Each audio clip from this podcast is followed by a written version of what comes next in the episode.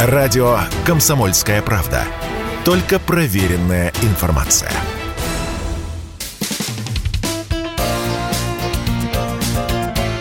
Говорит полковник. Нет вопроса, на который не знает ответа Виктор Баранец. Министр иностранных дел России Сергей Лавров заявил о том, что Запад совершенно не прислушивается к озабоченностям России и продолжает накачивать украинскую армию различными вооружениями. В Польше создан крупнейший так называемый хаб, куда стаскиваются десятки и сотни различного вида вооружений. От гранатометов до стареньких советских истребителей МиГ-29 и бомбардировщиков Су-25. Что здесь опасно для нашей специальной операции? То, что, с одной стороны, российская армия э, ударными темпами уничтожает украинское вооружение на всех фронтах, на северном, на южном, на восточном, а с другой стороны эшелоны, груженные различными видами боевой техники, прут и прут из Польши на Украину. Многие наши радиослушатели еще недавно задавали мне очень резонный вопрос. Почему мы не бьем эти эшелоны, э, на которых стоят танки, пушки, реактивные системы залпового огня и другое вооружение?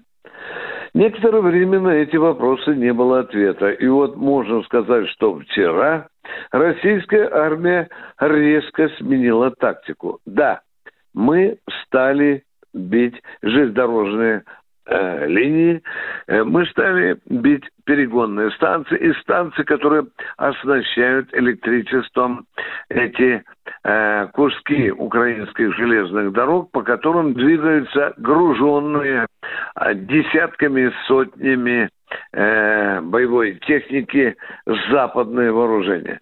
Вчера руководитель Укрзалезницы, ну, это аналог российских железных дорог, порыдал в э, публику. Он сказал, на десяти перегонах отключено электричество, подстанции вышли из строя, ну, естественно, с помощью наших калибров и других ракет, и потому эти десятки эшелонов западной, прежде всего американской, немецкой, польской боевой техникой, они застыли на перегонах.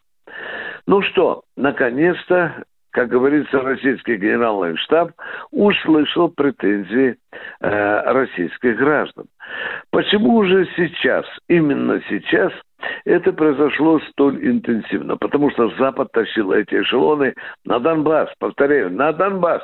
И еще раз на Донбасс, где предстоит генеральная битва российской армии с самой крупной группировкой на Украине. Она насчитывает больше 90 тысяч человек.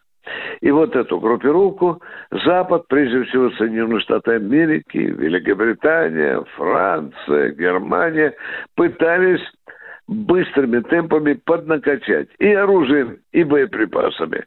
Ну что же, вот эта железнодорожная война, которая интенсивно началась вчера, она помешает этим планам НАТО. Я параллельно хочу сообщить, что каждый день когда мы слышим сообщения, официальные сообщения официального уже представителя Минобороны генерала Коношенко, мы обязательно слышим количество уничтоженной боевой техники украинской армии и обязательно арсеналы.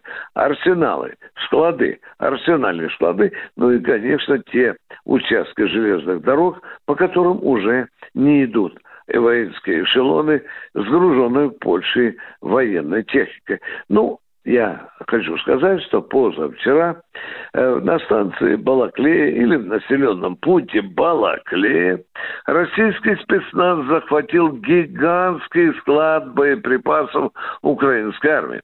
Вот уже прошло какое время, А комиссия, состоящая из нескольких десятков человек, внимание, даже не может пересчитать количество ракет и снарядов, в том числе и с американской группировкой, которая находится на этом складе в Балаклее. Ну и, наконец, главный вывод. Совершенно активнейшим образом идентифицируя поставки боеприпасов и техники на Донецкую дугу, Запад хотел помешать России совершению операции по замыканию так называемого Донецкого котла. Вот туда перли эшелоны и с боевой техникой, и с боеприпасами. Вот этой цели, вот эту задачу мы серьезнейшим образом сломали с помощью своих военно-воздушных сил, с помощью своих калибров, прилетающих с моря, и серьезнейшим образом затруднили и украинскому военному руководству, и Западу возможность насытить Донецкую украинскую группировку огромным количеством вооружений и боеприпасов. Это чрезвычайно важно сейчас – когда назревает генеральное сражение российской армии с украинской на так называемой Донбасской дуге. Виктор Баранец, радио «Комсомольская правда», Москва.